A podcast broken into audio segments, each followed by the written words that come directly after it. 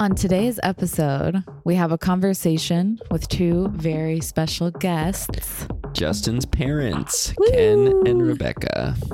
Some things we'll talk about will be The idea of your partner being your best friend, Ken and Rebecca's experience of getting married after only six months of knowing each other and moving to Sudan a week later. and letting go of the instinct to oversee your partner's behavior.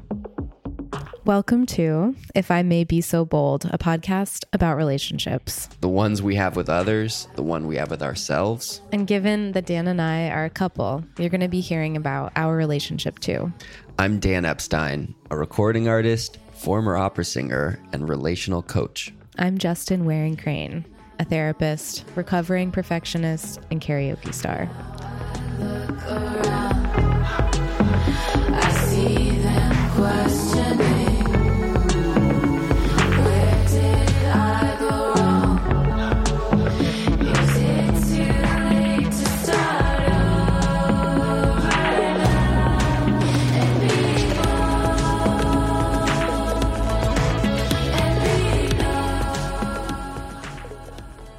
Okay, so before we get to the interview itself, I just want to circle back to this idea of marrying your best friend because it's something we talked about in our first episode, and we've had people commenting and um, some emails about it.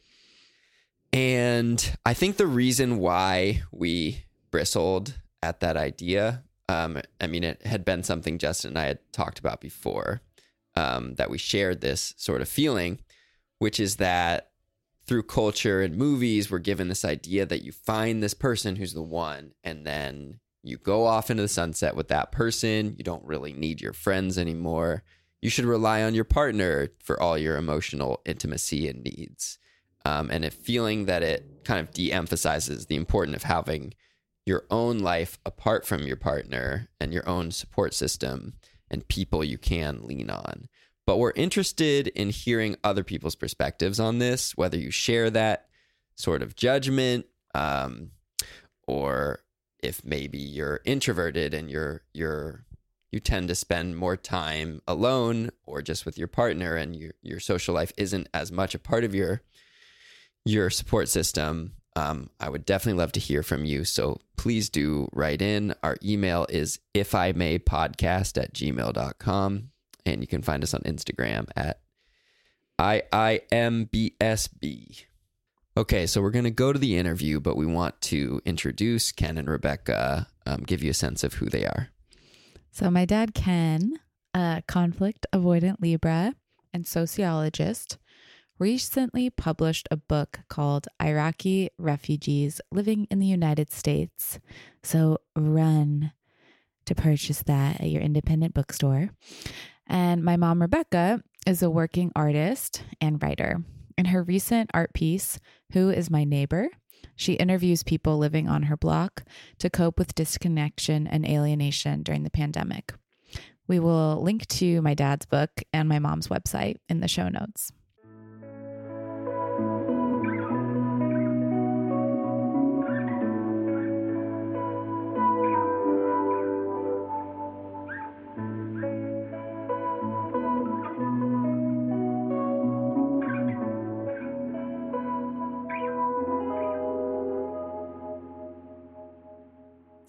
We had, yeah, we got an email from a listener um, who was, who that stuck with her that we said, oh, we don't like when people say, I married my best friend, or they sort of, you know, that uh, they display that like, oh my God, I'm so lucky I'm marrying my best friend.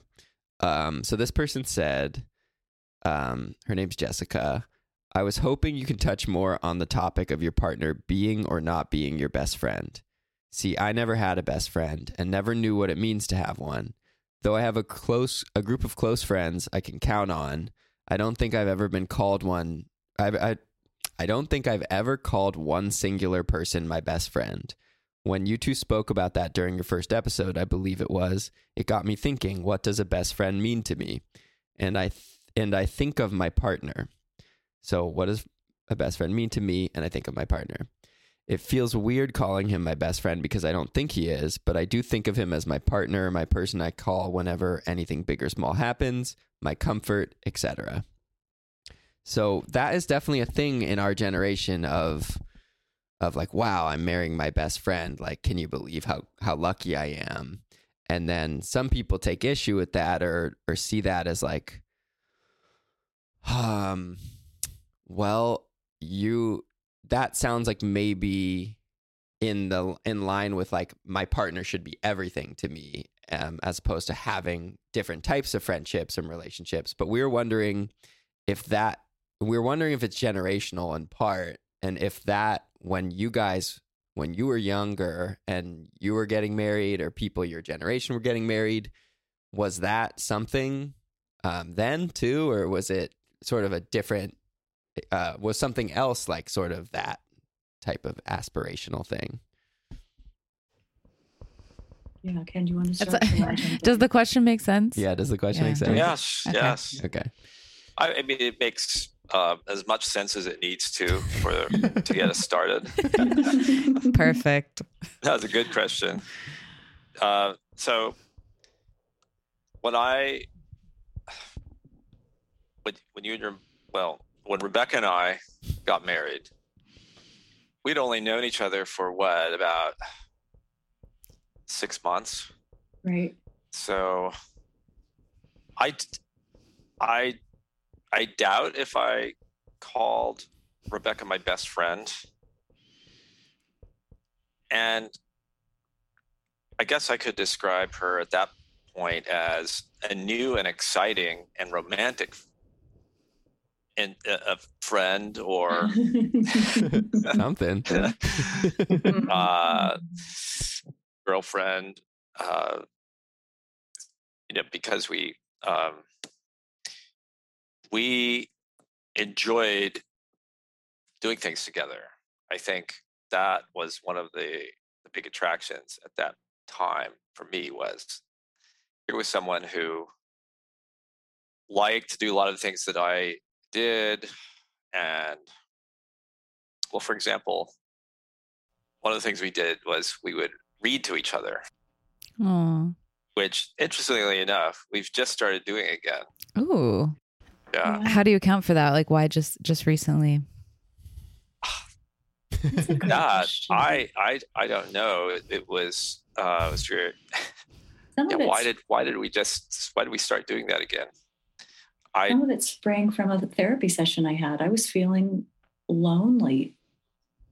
Even though we're in the same house, we spend time together. I remembered this practice we had, and there's something about a container that happens when you read out loud to each other. Suddenly you have focus and you're sharing the same experience. By reading aloud to each other, that's mm-hmm. also relational. Instead of us parallel reading the same thing, mm-hmm.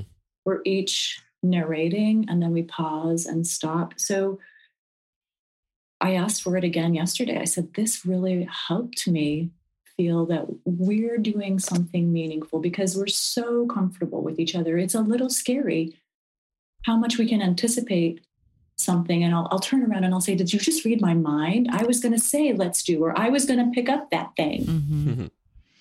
So that comfortableness has so many benefits, but the casualty is you assume a lot of other things, and some of the conversation that would have made those things happen gets skipped. So here's our chance to have a conversation, to slow down. We're taking ourselves away from screens and intentionally building time together, which I love. And you got I you really guys like him. He's my. You asked, you know, circling back to your question. We did not get married as best friends. Mhm. Mm-mm. No, like your dad said, we didn't know each other that long Mm. before we said, let's get married and travel. you guys you guys have been married how many years now? 35. September will be 36. Wow. Wow. Yeah. Yeah. Amazing. But see. the I, first I- time, yeah. Mhm. go ahead, babe. Can I interrupt you? You certainly may. Nice. Nice. So I I think it's part of the arc of our relationship What is that the the reading. It represents a t- a kind of arc in our relationship because I think we we moved into marriage, and I think it was we were very much enmeshed in each other's lives, and uh, and I'll, I mean, you know, what? I'm going to come back to that later, but Here we go. Here we go. No, I just wanted to insert very, very quickly for the listener that my dad has a very unique storytelling style that is anything but linear. And I just, I love it. And it's like, it's circular, it spirals, it rewinds, it's, it jumps forward. So I just, just want to Yeah. orient He might backtrack and then you think you're going forward, but then he might backtrack again. even more. Yeah. Great. Well, that's So- that's very kind of you. My students would just call me confusing. Uh, but that's that's really very kind of you to to put it that way. It sounds very. It sounds like it's very intentional. Reality in rea- in rea- reality, it is. I follow different threads and then forget uh, some of the earlier threads. we So- don't even begin talking about telling Uh, jokes. It's another episode. Okay, well, let's. Can we stay with my first thread? and that is the arc. I feel like it's a natural arc because we. I think it's very exciting when you when you fall in love with someone and then you know you you know you're very excited about that person and then and I think reading together was a kind was a form of intimacy for us because we would share our thoughts about the, the book we were- we were reading. And it was just it was a it was a way to to even come closer and know each other better hmm because we were kind of on an accelerated schedule which that come back to that too. And so i think then we moved into a phase of our lives where we became like more autonomous people.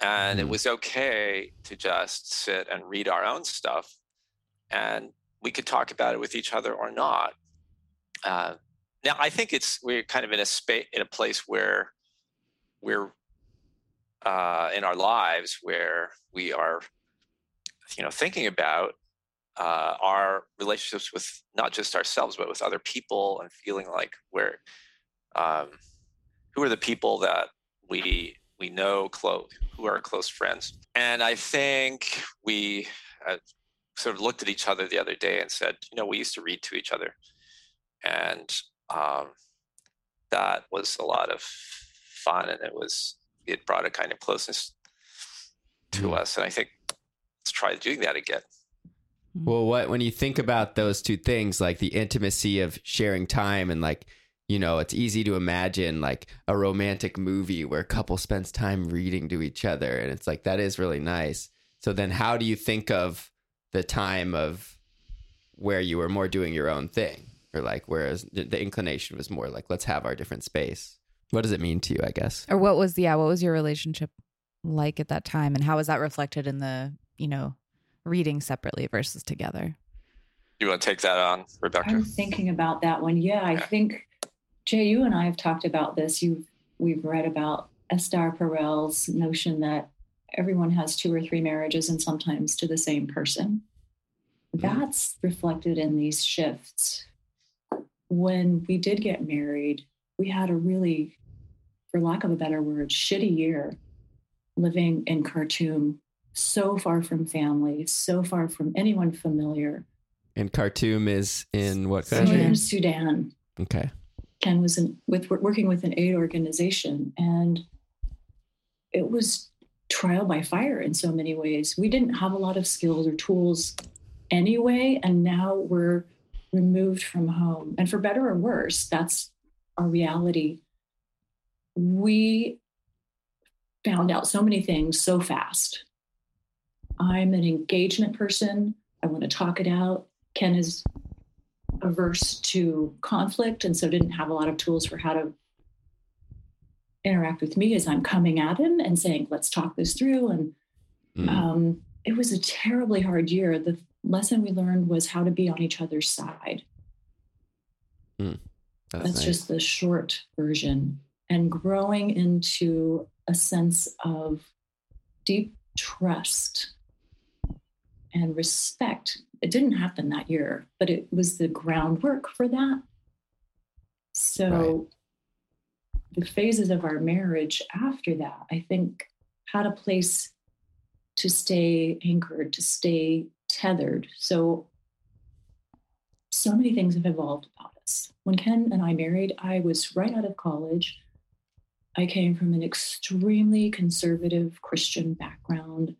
I was deeply invested in these beliefs. And his upbringing was somewhat different. I was the more conservative person. And we have changed places and switched roles. I was raised to be super flexible. So the idea of, oh, I'm going to marry this guy and go live abroad, that's not a big surprise. That's the way I was groomed. And things have absolutely shifted and morphed over time. I am not the same woman he married. And I think the secret to success, if, if we have success, is that we learned how to navigate these Mhm. major transitions in the evolution of each other.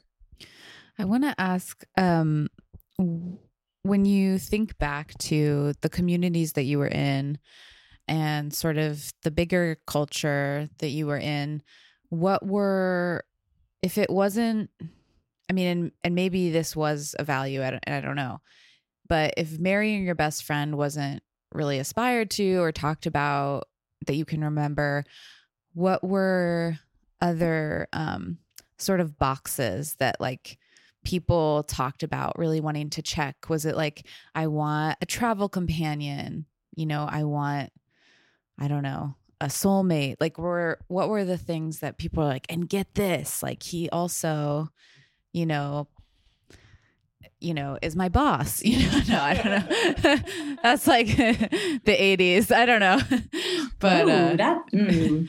no but like you know i don't know I married my best boss. I don't know. um, the family I came from, I mean, my, my parents have passed. So it was only after they passed I talked freely about some of these things out of a desire to spare them pain and wounding. But the bar was pretty low for me.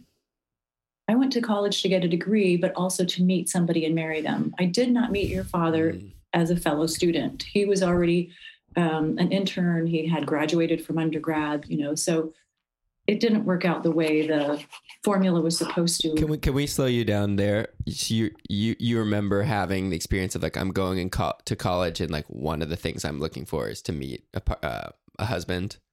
that was the message from both of my parents. Mhm.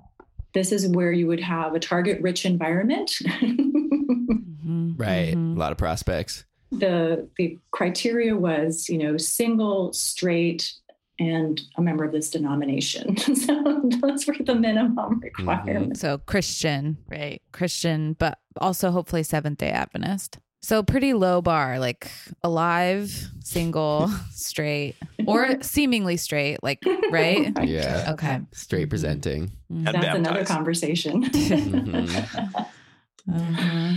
What about what about for you, Dad? Like, what were like the people, like young people around you, or you know, when you were young? What what were sort of the yeah, ideals? do you remember like some one of your friends like getting to a relationship? You're like, whoa, like that would be great if I could have that. I mean, a lot of a lot of the friends that I had at the time were unmarried. Uh, 'cause I, when I met Rebecca, I was I was living in Washington D.C. and I was I was going out with a lot of different people. I mean, not not going out like with with women. Well, you know, there was there were a few of those, but it's like just going out with friends, and and they um, most of them were unmarried. There were. Um, and so I, yeah, I, I, you know, I wasn't talking to a lot of people about, you know, about marriage. I, I guess what I was experiencing with Rebecca was uh, friendship and companionship and fun.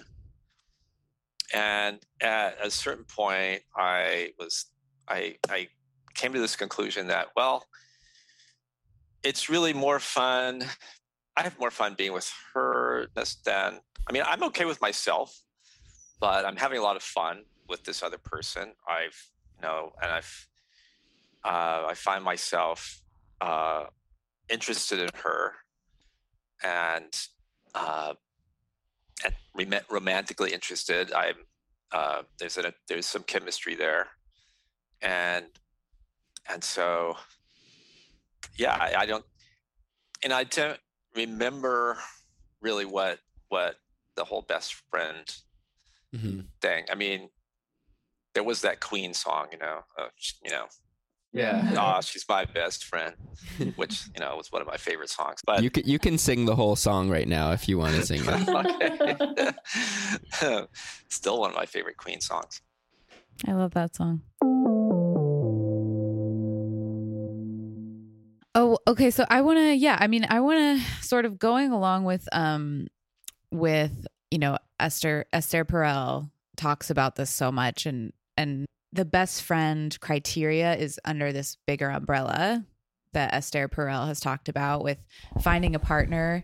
You're looking for somebody who's going to be your best friend and your trusted confidant and your co-parent and your soulmate and your passionate lover Mhm. and just the criteria keeps getting bigger and bigger in a way that is pretty unrealistic um, i want to read a quote from heather havrilesky's latest book um, foreverland on the divine tedium of marriage and then i want to ask you guys question to follow it up. So here's the quote.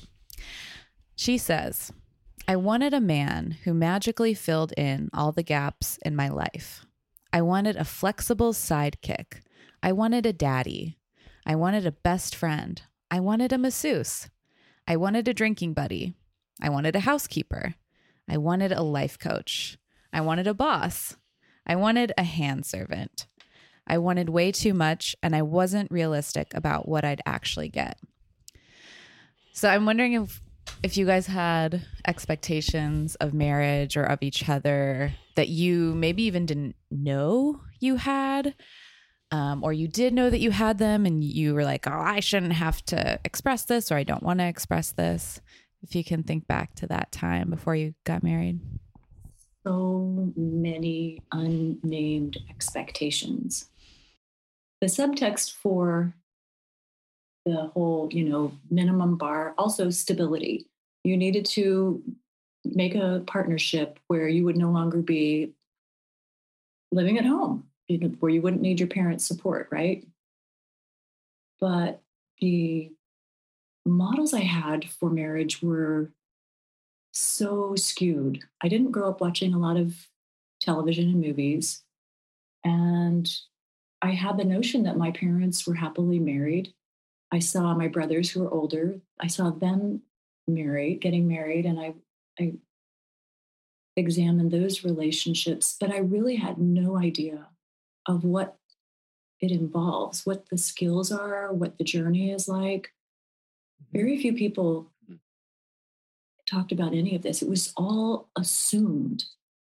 And the, the rude awakening when we got to Sudan was we didn't have any idea how to do this thing called marriage. And the idea of being a friend, you know, I think our relationship has evolved in many ways. And Ken, you are totally my favorite person.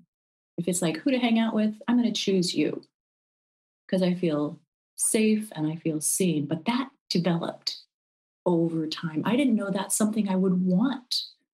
I guess I assumed it happened Hmm. that I would just be attractive somehow to somebody. We would have this magical chemistry. He would have a job. I would figure something out that worked around his job because I'm the flexible one. Right, right. Uh, and then there's travel. And I underestimated myself and I overestimated how much the relationship would just magically blossom and grow and, and work out. Yeah, without without struggle or something like that, right? Yeah. So have there been oh Ken, I'll let you answer, but I also just want to put this idea in your guys' head of if it come anything comes to mind. Um, have there been times where you've found yourself ha- like relying on the other person to have a certain need met and realized it was bad for the relationship? So I think that is, I think that's one of the areas in which our, that's one of the arcs of our relationship. I, I feel like so. I, uh, I, it took me a, it really took me a long time to come to the point where I could find more of to have more of my needs met outside of the marriage.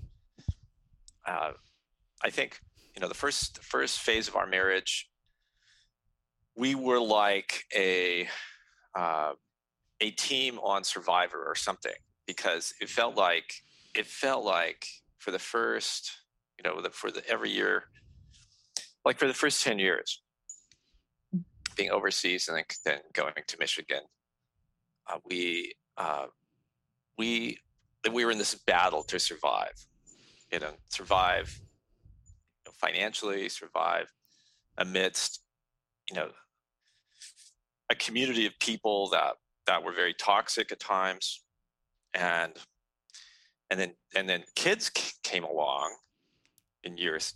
Justin comes along in year six, and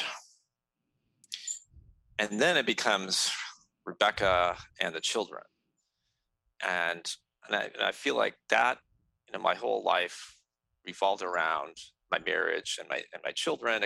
There were there were some there were occasionally things that you know went off and did you know an occasional concert with a friend or um, Mhm. uh, maybe do some sports together. Uh, but it was very much within finding finding the majority of my needs, social needs, uh, uh, intimacy, all of that within my fam, within the immediate family. And I think, and and it was that actually was that worked for me for a, for a long time. I think it's been it has been within, uh, guess maybe just the last ten years or so that I felt like becoming a more independent person and I, I mean, I, I always love it, Rebecca, when you say that I'm your favorite person. Mm. And I'm thinking, you know, I think you're my favorite person for some things, but not for everything. I hope that's okay. Uh, I don't know, babe. It's fine. it's out there. like, it's like you don't like going to you don't you don't like going to, sh- to concerts right. Loud and crowd. Can't do it. yeah and i i really so there are other people that you know that are my favorite and then you've got things you, you there are things that i don't necessarily enjoy that you, you have friends for that so Mhm. um so i think it's it's really been in the last i don't know probably last 10 years that i feel like we've grown more independent of each other. Mm-hmm.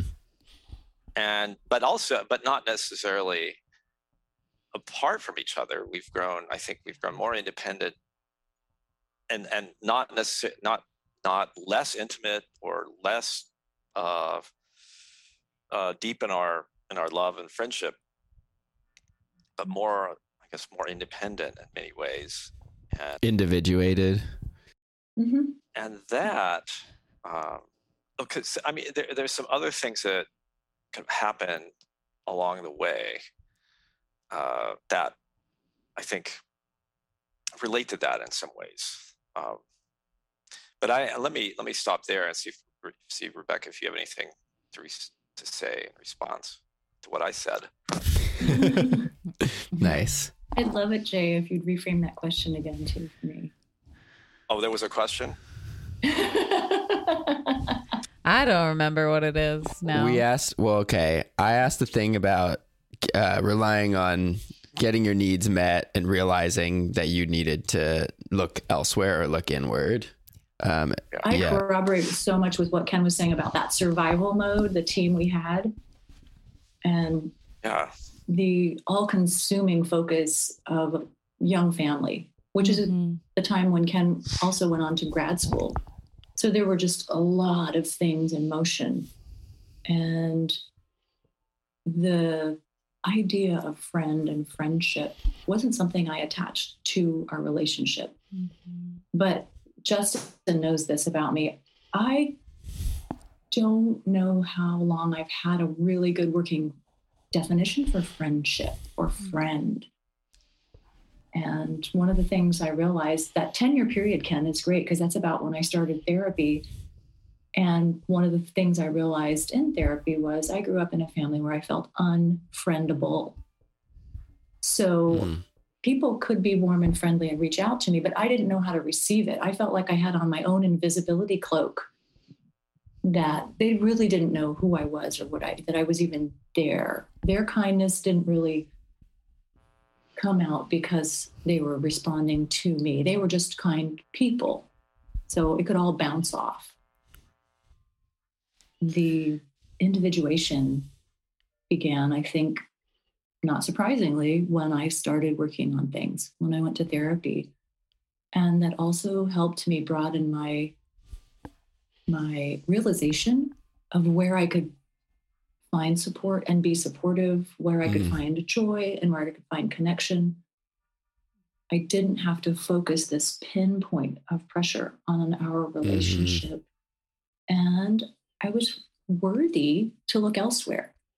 So Ken helped create the container where I'm like, oh, I can go to therapy and nobody's going to squash me. Nobody's going Mm. to say, oh, you're navel gazing. Totally. And sometimes when a partner goes through big changes and like wants to change patterns and stuff, it's common, I think, for the other partner to be like, whoa, whoa, whoa, and, and get scarce and fearful. So that is Um, amazing. I'm wondering, mom, if you, because you felt you didn't really feel worthy of friendship or you felt like you weren't, you weren't friendable, um, or like incapable of, of having friends or being a friend.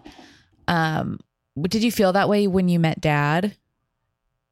Yeah, I think that was my underlying truth, even though it's not a truth. Mhm. that was my underlying worldview.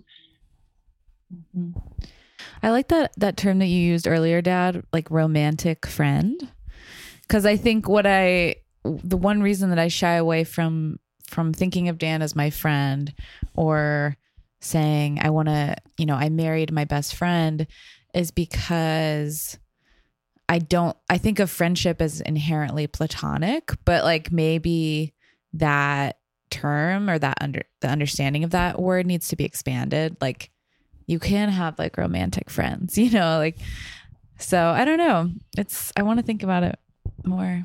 I think it's really interesting that you guys had this really tumultuous beginning of, of moving to Africa together. I remember Ken, you telling me at one point like you were worried you you'd made a mistake by getting married and going to Africa. Um, and Going to Africa, I was pretty sure I wanted to do. But getting married, not so sure. Like, But- can this lady, yeah, can this lady really hang in this lifestyle that I've chosen? Yeah, that was that was the big question because uh, Rebecca, could I could I just I, I I didn't want to cut you off, Dan. Maybe I should just let you finish your, your thread. Uh, Thank you. Um, yeah, the that because that is one of the things that definitely sticks out to me from what I know of about you guys. And then the other part is that I think is pretty rare is that you guys have undergone major uh, changes in the way you view yourselves, your faith, um, have like rewritten your ideas about what it is to live well. And I, I, I know it's a, it's been a positive for your relationship with Justin because it's made you really able to like do work on your relationship with her um, and that is something in amongst my peers that I haven't seen very much of having parents who like have gone on their own journey of really growing and changing so that like the relationship with the children as I mean that's sort of like uh, one of the one of the positives about it can also evolve as they become adults and like come into their own. Thanks for reflecting that, Dan. That's a treasure. Appreciate they put you putting words around it. Thank you. What were you gonna say, Dad?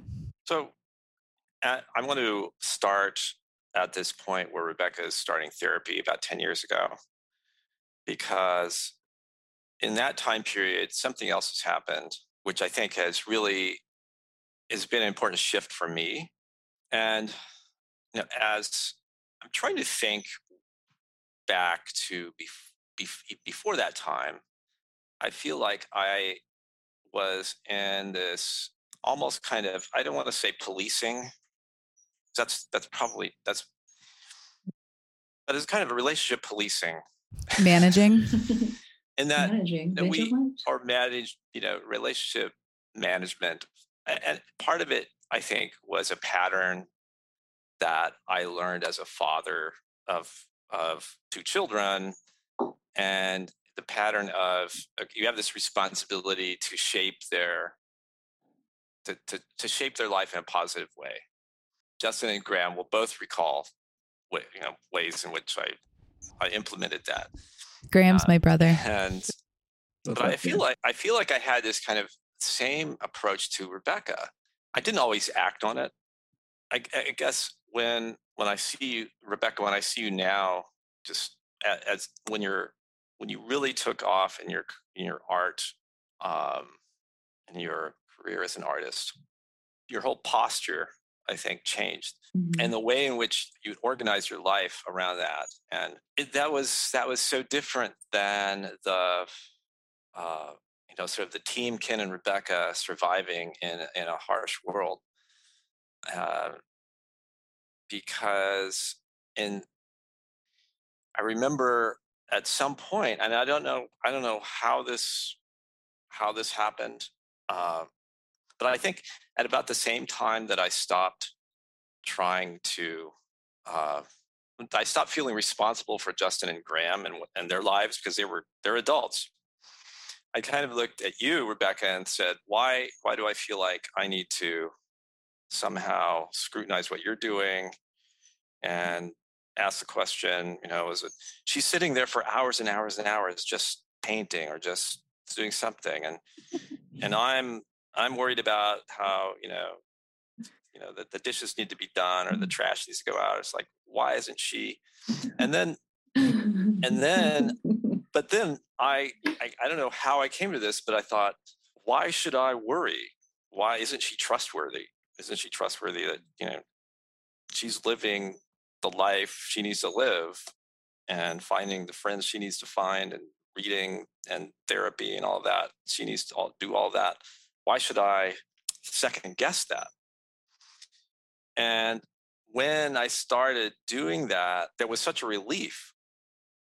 Uh, I was liberated, and I, I was I was just liberated from having to having to sort of wonder, well, you know, should I say something? Uh, you know, you've been working on art for six hours and not paying any attention to me, so you know, there it is. There, what do I need to hold you accountable for something?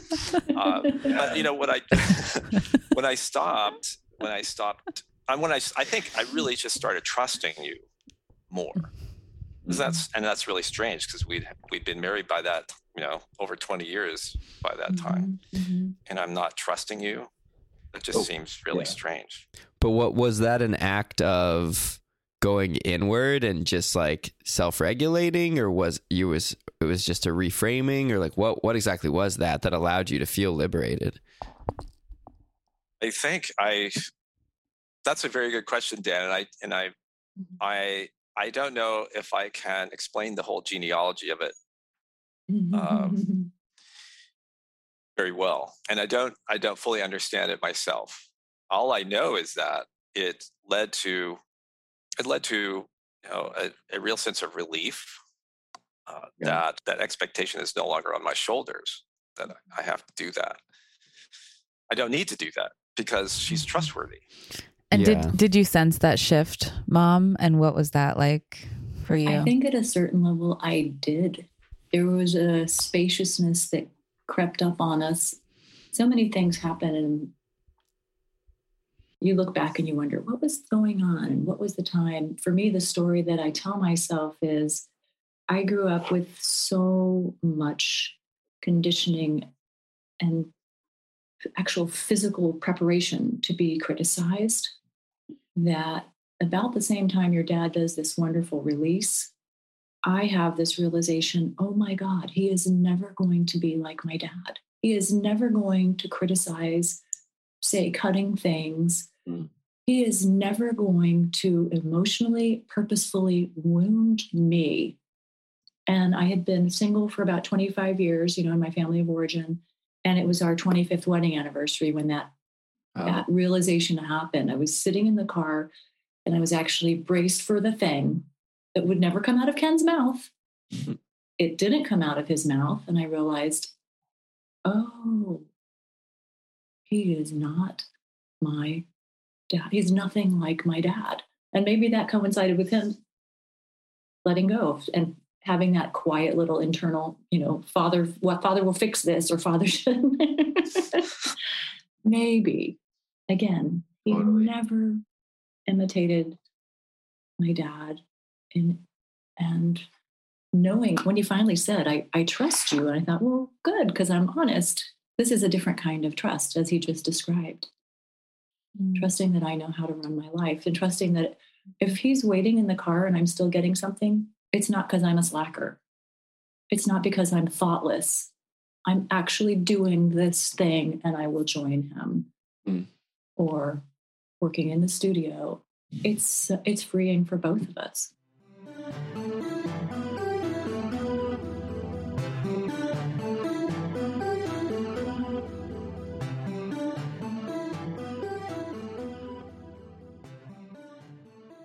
I have one more thing, Okay. which is I I was pointing those two things out about the tum- your tumultuous um, beginnings and then undergoing those things, but I forgot that there was a, a greater point there, or quite greater question there, which was, do you think something about that, about having this really testing phase, set you up for a a, a life where you were going to be investigating and working on the relationship in this way and working on yourselves? Yes. I mean, I think we spent the next 10 years trying to figure out what had happened in the first 10 years. And, Yeah. and, that, and, it, that was actually painful for me Mhm. because whenever we would tell stories about the difficult times, and, and it wasn't it wasn't necessarily that we were having difficult times. We were part of a web of relationships. And we were part of this web in which some of some of the relationships we had with people and some of the people we worked with were just very, very difficult, very emotionally um, uh, challenging. Are you speaking about in Africa, um, like the people you were working with and living around? Yes, uh, okay. mostly the uh, the you know the people that I worked under, uh, who are from the U- United States. Um, and who were part of the church yes, who are part of organization. the church organization, but also and but also in Michigan. I think the first, you know, the good part of the the years we lived in Michigan, while we were also still trying to get on our feet financially, and I was in grad school. And, um, that those were to- those were that was a, really a continuation in some ways of the the first six years. Right. Uh, Mhm. and yeah i think you know that put a lot of stress on our relationship and and it was um there was a kind of a vigilance rebecca i think the word that you just texted over to me was is the appropriate word there's a kind of relational vigilance that we felt we had to maintain and with each other, like vigilant about the status and condition of your relationship. i th- i think it was more behavioral Wait, say more about that. I don't know where you're going with that, Lovey. So, I mean, I think we were. Um, well, let me speak for myself because I can't speak for you. Uh, I, you know, we were part of a. We were also part of this religious community that practiced. Um, that it really emphasized accountability in in our that the people that you were in relationship with you had to one of your duties towards those people was to be to hold them accountable and to be held accountable by them. and to be held accountable. Mhm. But I mean, the principle, I, I, I see the principle. I don't think, I mean, the, the, there's a, in some, at some level, um, at, at- at some level, I think that is we, we do need to hold each other accountable. But it was like this constant vigilance of that that I let go of. She is trustworthy. Why do I need to have this kind of worry about whether she's going off the rails? So, you know, because she's she's spending all of and her that time. somehow it's it's my job to get her back on track. Yeah. yeah and it's and why and, and and and and why is it my job to sort of be this her her accountability accountability partner Go, mom. Yeah, I want to circle back to Dan's idea that those beginning years maybe set a foundation. Framing it that way in retrospect, something was planted good there. Something happened. And as I said at the top, set a foundation that grew all the other things. So knowing that we were on each other's side and knowing that even though we didn't know how to fight well, we would not fight deadly. Ken has never screamed at me. We've never called each other names. I feel thankful for that. For some people, they can weather those things, but words have so much power for me.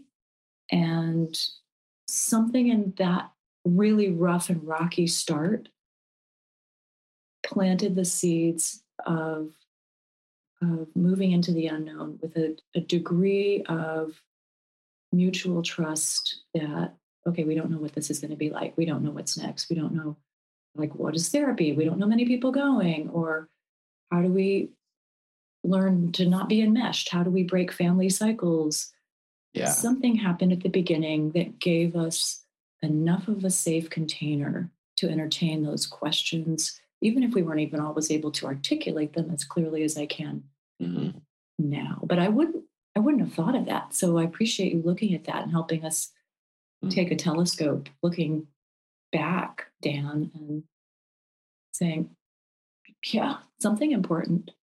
Well, it's interesting. Yeah, it's really interesting. Um, and it just because it makes me think of going back to like this thing we were talking about with someone being like, "How great is my life? Like I'm marrying my best friend." Like, and the way marriage is presented to a lot of us um, as like, okay, like it's the end of the movie. Like everything is worked out. Like it's a triumph getting married, you know. And then people get married and they're like, "Oh shit!" Like there's all this other stuff now um, whereas you guys had like oh like you were in the wilderness in that moment And you guys, I don't know if this is what you're saying, so correct me, but you aren't the first couple that I've heard talk about the experience of going through something really hard together, like going through like survival mode and having to like really be in the trenches together.